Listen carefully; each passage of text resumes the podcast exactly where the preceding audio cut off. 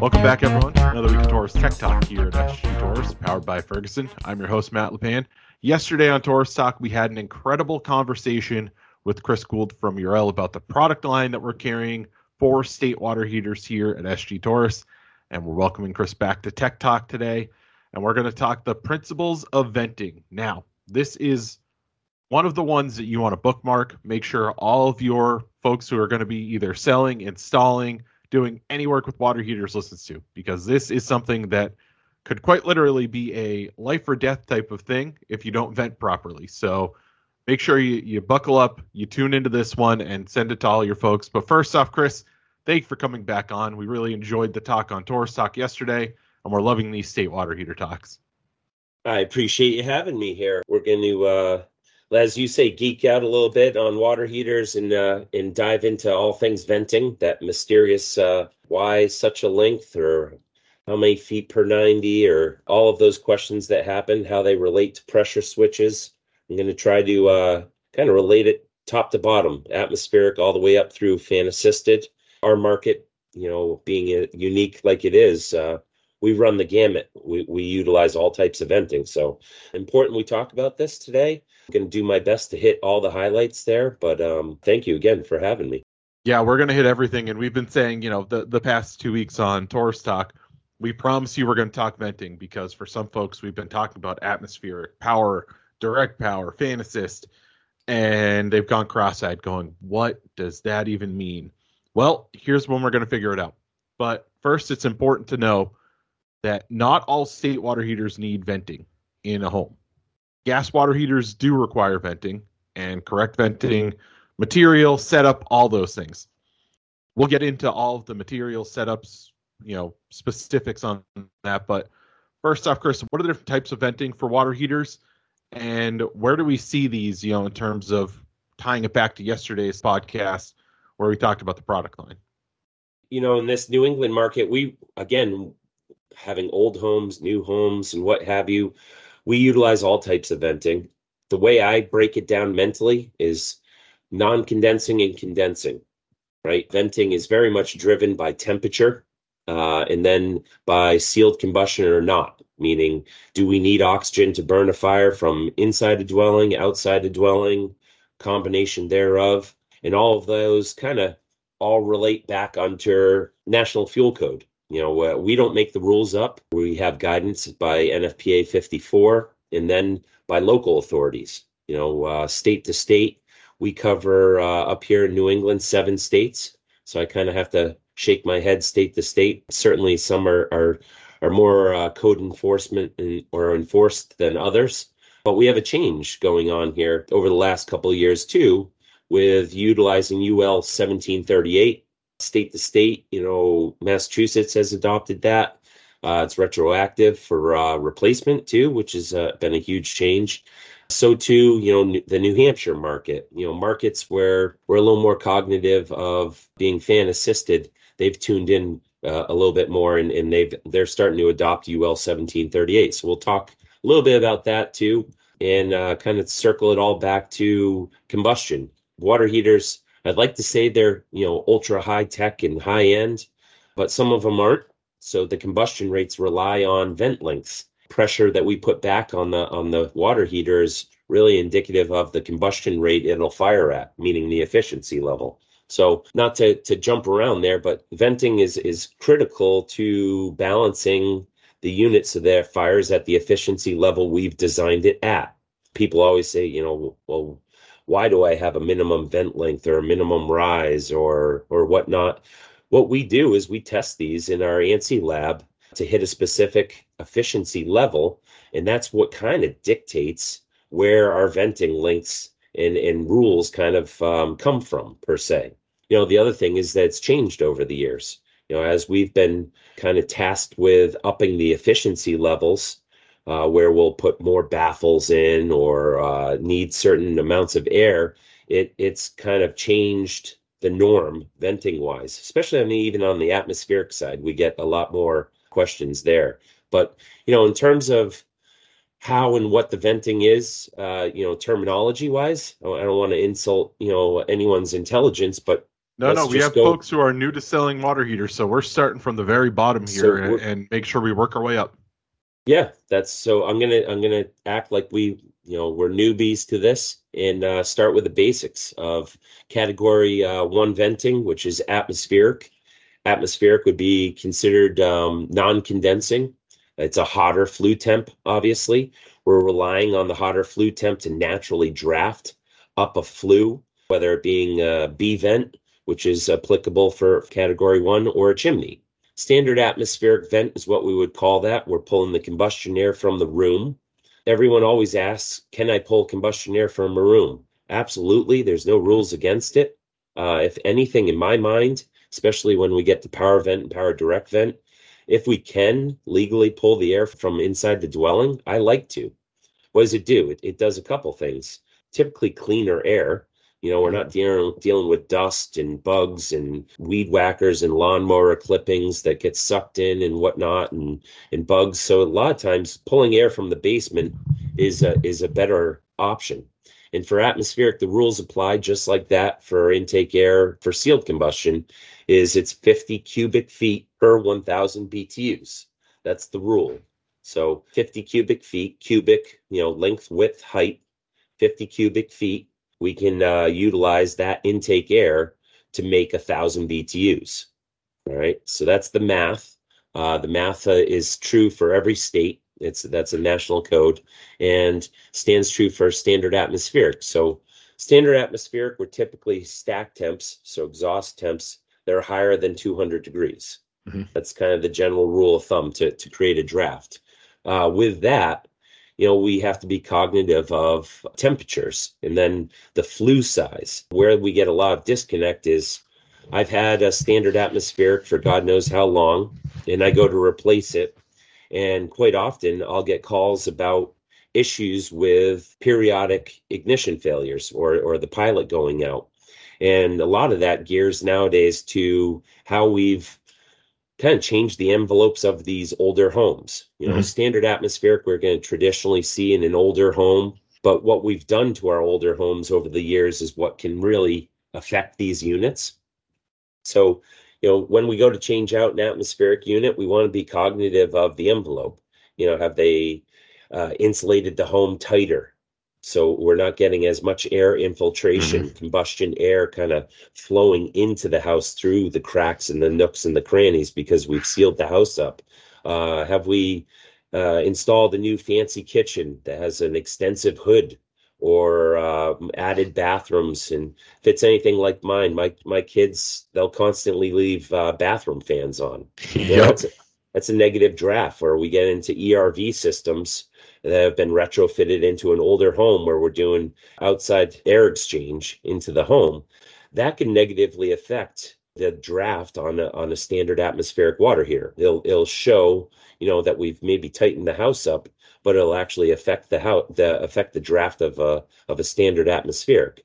Couple that with our stack temps are actually getting a little bit lower you know we we used to be in the the 50s efficiency wise we've tuned those up to be in the mid to high 60s now.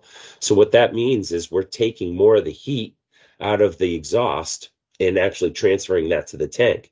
So we have a lower stack temp. What that can do is it can affect draft on a water mm-hmm. heater and i see it quite quite often now.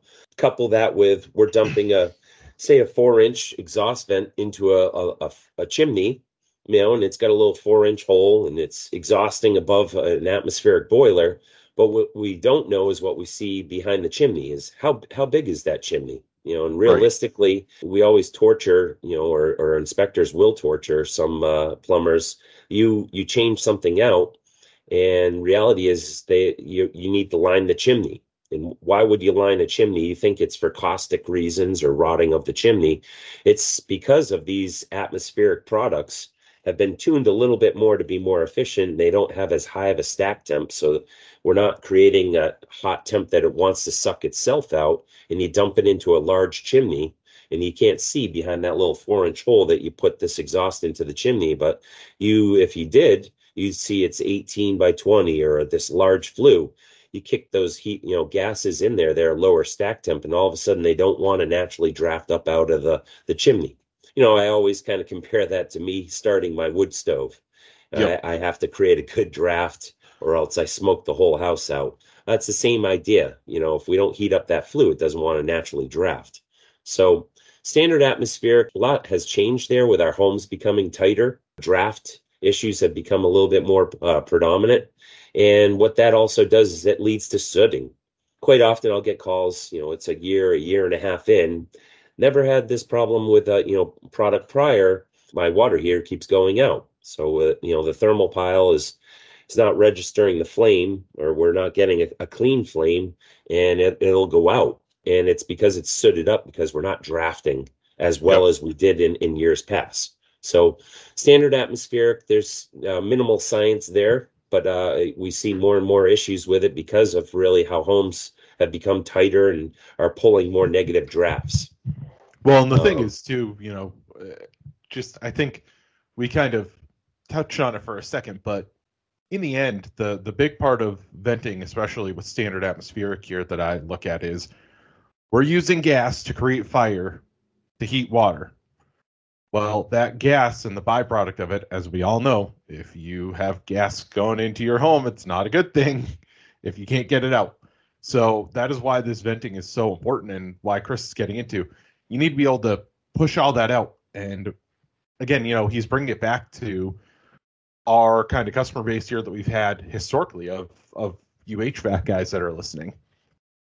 You know a lot of these negative pressure things because you've been working on it with the systems and with the new homes and kind of the the goal towards net zero homes and it's affecting your HVAC systems. Well, guess what? It's it's affecting the water heaters as well.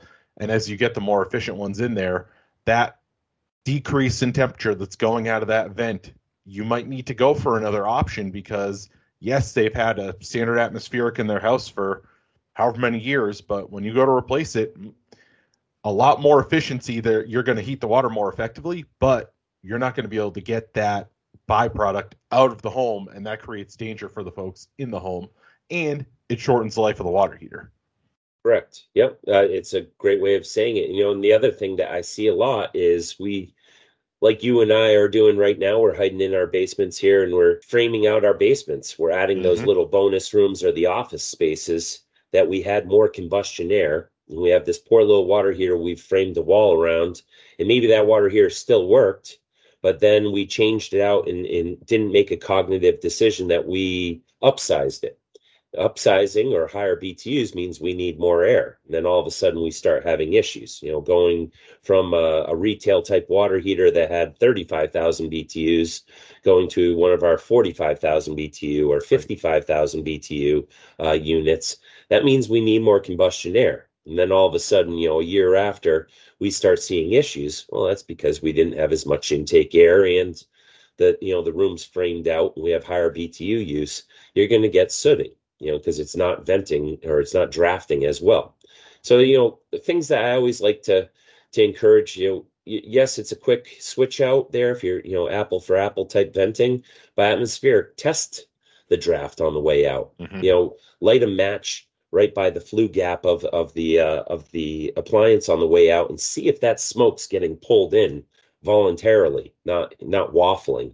You want to see uh, you know a little a little smoke to, light a little piece of paper on fire or whatnot and see if it's actually drafting well that it's pulling right up through. And the, the other time you know a lot of people forget we're on like heating equipment. We run year round yep. So the other portion of things is we get to uh, again older new england home that uh, we used to run this water heater in a home that had no air conditioning. Now they've been blessed with uh, five new mini splits in their house and they live in this house now mm-hmm. with the windows actually shut for once in the summer. You know, what's changed? I'm always paid to basically be a detective.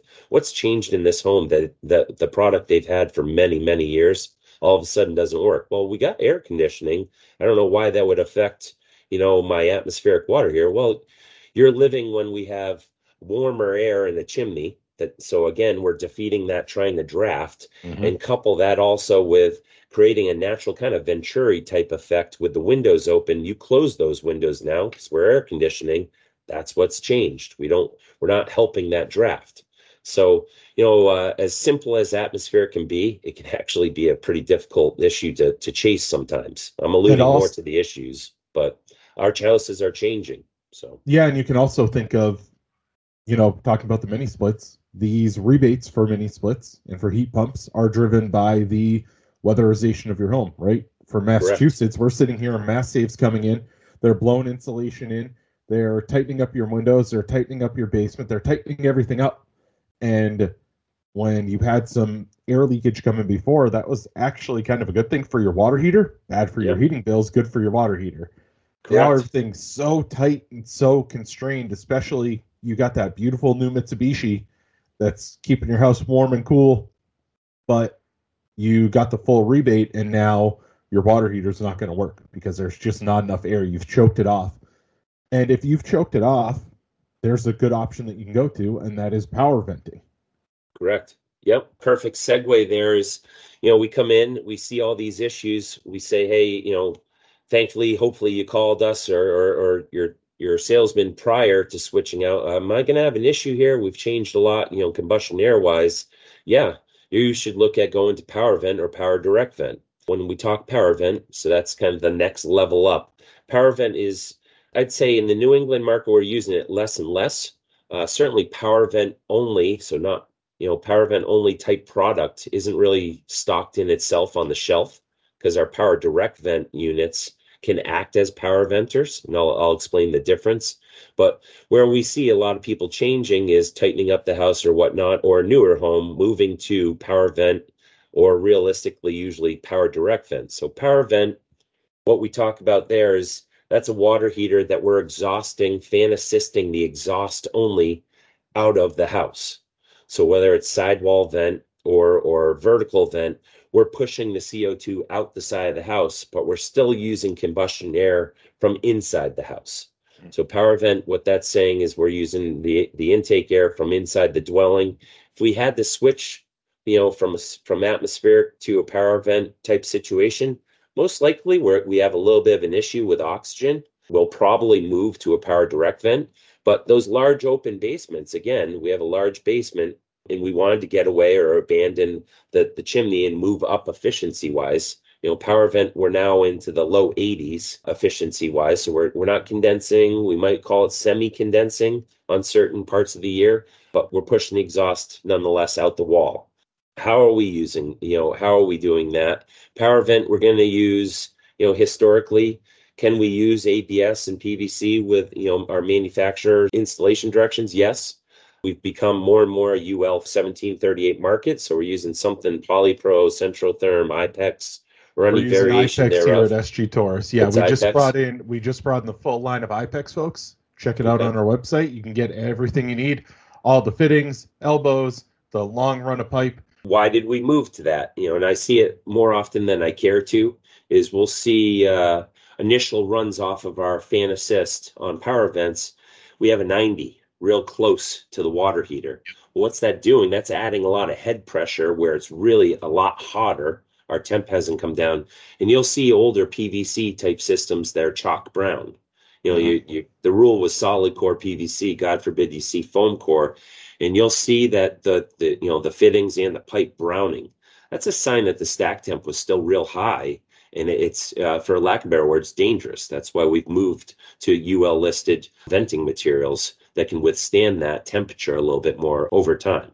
Then we move to power direct vent, which is really, at least on the wholesale side of the world, that's what's stocked, you know, in depth um, in terms of products. So power direct vent means I can run any variations thereof. I can power vent only, meaning I'm still pulling intake air from the room with my power direct vent unit, or power direct vent, I can pull intake air from outside and exhaust. So I can run a two pipe system this is where we're going to start getting into you know uh, product that we move towards more on the condensing side too we can also you know power direct vent on the condensing side we can still utilize intake air it all comes back to that 50 cubic feet per thousand btus mm-hmm. um, you know if if i have a large basement and i'm going to have to go out the sill plate do i want to make two holes if i don't need to no And the reality is, is you're going out the sill plate. That's kind of the dirtiest air available. You know, I, yep. I love trying to pull intake air from a little bit higher up where we don't have wind from dirt and, and, and bugs and lawn mowing and blowers and whatnot outside that we can pull in dirtier air. We have cleaner air up higher on a dwelling. So if we don't need to, I try to push people not to. You know, even if it's tankless uh, and you have enough combustion air for a tankless water heater, use use the interior air. It's it's realistically cleaner and it's less work. So mm-hmm. often I'll see, well, I, I thought I had to, you know, two pipe it because I can pull the intake air in uh, through piping in and I have to exhaust it. So I two piped it. Well, I'll walk in. Well, why? You have a huge basement. Why'd you bother? You don't need to. The decision needs to be made sight unseen also of whether we need to pull intake air. Um, but power direct vent is the capacity to two pipe, intake and exhaust, or just exhaust. Um, that's why in the wholesale world, that's the predominant unit that's stocked because yep. it can it can run both ways. Power venters have kind of gone by the wayside on the stocking side of wholesalers uh, at least in the north in the northeast market. You know, we're we're we're a different market because we're a colder market. Um, you talk Florida or whatnot, power venters are still very prevalent. They throw them in their garage and, and pull the combustion air there. But up here, we're a little more concerned with with combustion air. Moving on from there, we have uh, one that we don't see as often anymore. It's more of a replacement type product. It's a direct vent unit. So direct vent what that means is it's still atmospherically venting, but it's actually designed so that it can uh, atmospherically sidewall vent. Um, and this was used pretty heavily in the multifamily world. Uh, Not so not so much in the single family world. There's a there's a large replacement market still out there, but what it allowed the direct vent unit is to atmospherically vent, but pull intake air on the outside of an interior pipe. So what I mean is it's basically two pipes in one. It's exhausting out the center and it's pulling intake air around a second pipe that's around uh, the exhaust pipe. So it's two in one kind of piping. Also in the tankless world, Rinnai does uh, U-Bink, and we have our own version of U-Bink too for our tankless, where we can two in one pipe. So you only have to make one penetration out the wall. But direct vent tanks have been around for a while. Uh, we're seeing less and less of it, but great non-mechanical venting type uh, water heater. So direct vent would be it vents on itself atmospherically out a sidewall, not vertical. And then we get back into, you know, where we see a lot of the market going. You know, power vent or power direct vent mm-hmm. uh, water heaters, they've gotten a lot more expensive uh, for obvious reasons, size, weight, uh, shipping, what have you, which has ebbed the United States' market towards power direct vent tankless water heaters. Right? We have condensing and non-condensing. So it'd be category four or category one type piping. You know, the one question that I always get is with condensing equipment, we might be switching out, say, a non-condensing tankless or whatnot that was vented with stainless steel. Stainless steel is the best venting, you know, mm-hmm. bar none. So you could always vent any direct vent or power direct vent appliance with stainless would you know if it's if it's going to be new start to finish because it's cost prohibitive to ul 1738 product or pvc um, but uh, stainless can always be used and then we go one notch back down you know lower we would go to, to plastic vent piping uh, like IPEX. IPEX is is nice. You don't have to think, right? You're still buying. Yeah. It's a glue, a glue up system. We're not planning out our two foot sections and our 90s and whatnot. We're just buying a piece of pipe, glue, and and fittings. That's what's nice about that line. So power vent and power direct vent tankless has kind of started substituting that larger tank power direct vent tank market just because of cost. It's trying to bring the cost down of, of these installs or these retrofits you know, and how does this all relate back to combustion and efficiencies?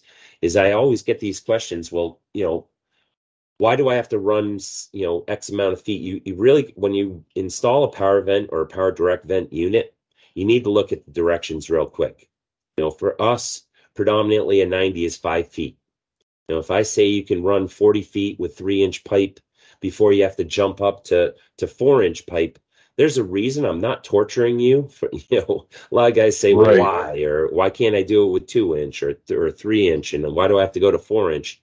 Well, it's all coming back to stack temp and balancing the combustion rate. Our lengths are basically balancing the combustion rate of the of the water heater to hit what we tested it at efficiency wise. How do we do that?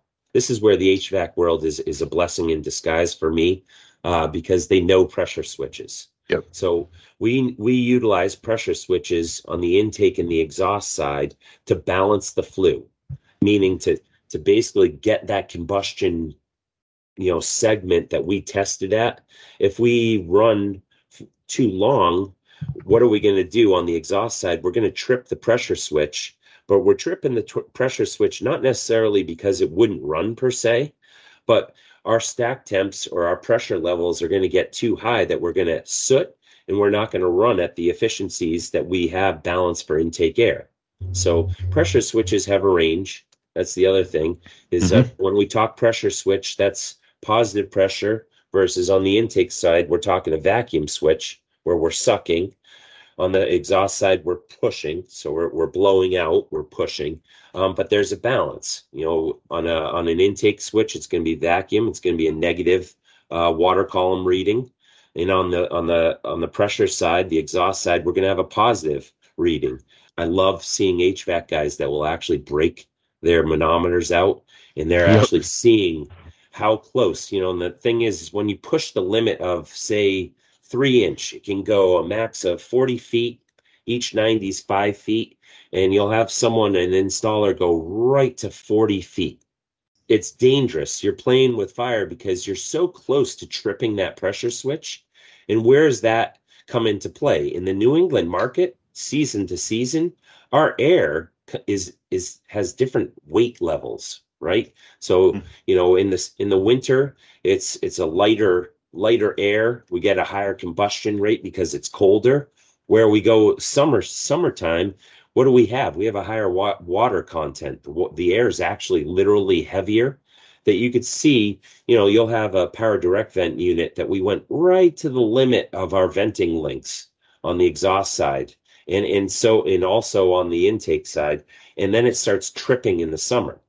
Well, what's wrong? The air got a little bit heavier. That we're just a little bit higher on that water column level. That we're tripping the pressure switch. And I love seeing HVAC guys, you know, splice in with a T and see exactly, oh yeah, you know, the pressure switch is 1.27 inches and we're tog, you know, right around 1.2. You're looking for a nuisance, you know, Mhm. is is the is the problem. So trying not to go to the absolute extent of our of our vent links is the other important thing.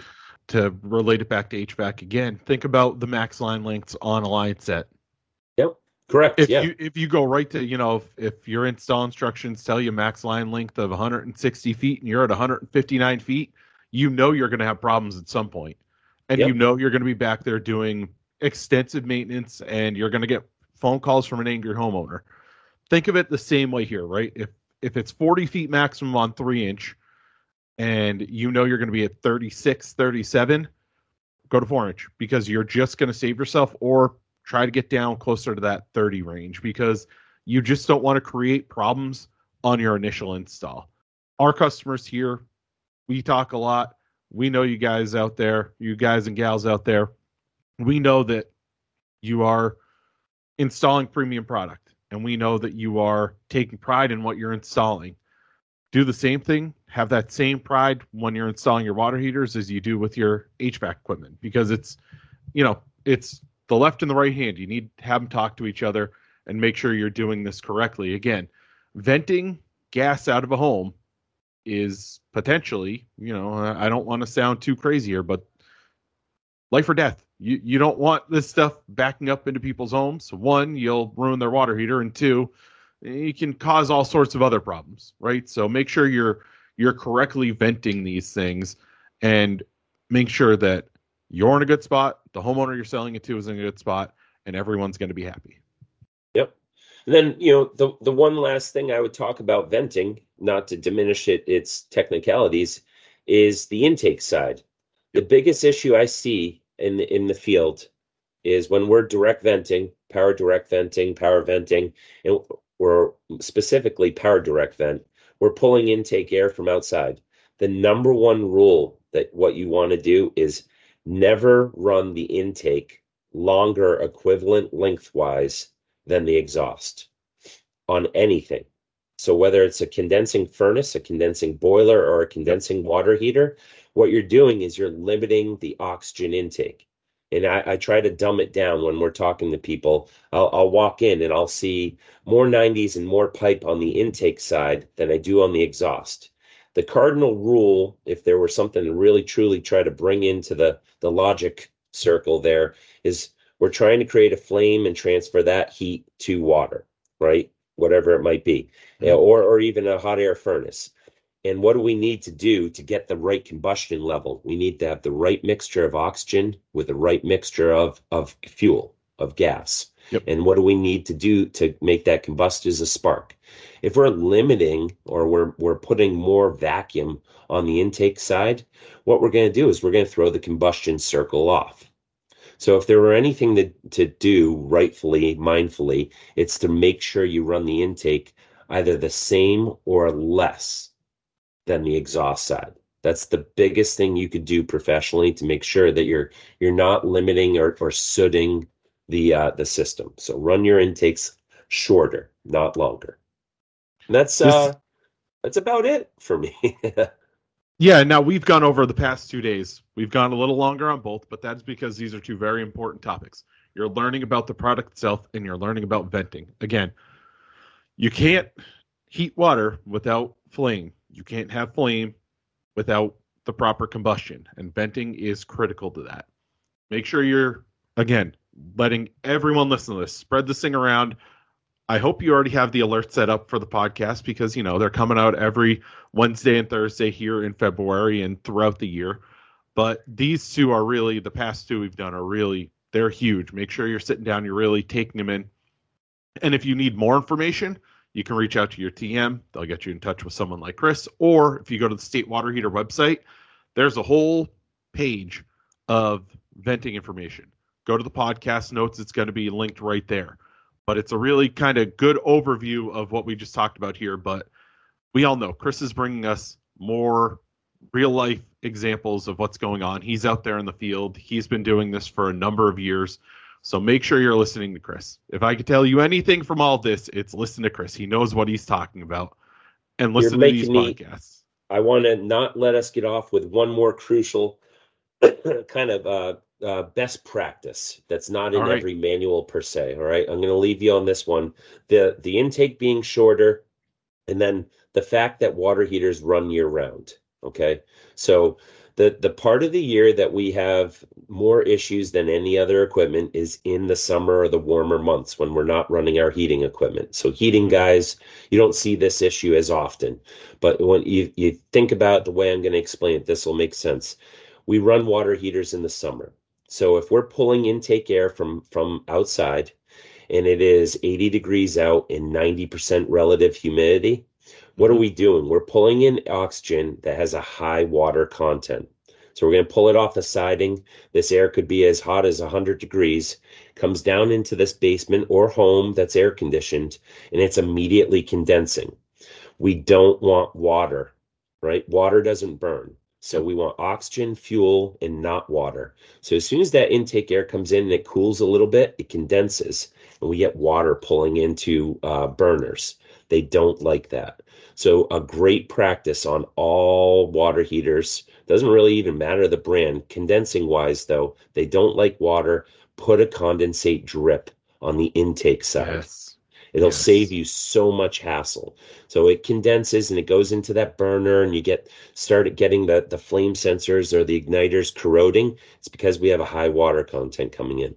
Put a barb in there and drain the condensate off. There's no rule against it with anyone that's one thing I couldn't let you leave without knowing uh, is is try to add always add a, a condensate drip on the intake side. It's the type of information you're only going to get from someone like Chris, and you're only going to get here on Torrice Tech Talk. We want to thank Chris for coming on again. We're going to continue to have these conversations. We're going all month, folks, and then we're going throughout the year as well. You'll hear plenty from Chris and the other folks at Urell thank you again to them for always supporting us. Make sure to subscribe to the podcast and hit those alerts. Make sure they're hitting your phone every Wednesday and Thursday morning, right at 6 a.m. to get these onto your phone and listen to them when you're on the way to a job. Make sure to follow along on social media Facebook, Twitter, Instagram, and LinkedIn. If you have any questions, just drop it in there with the hashtag Torrice Tech Talk. And as always, catch all of our podcasts on our website or mobile app. I want to thank you again for tuning in. We'll see you next time on Torrice Tech Talk.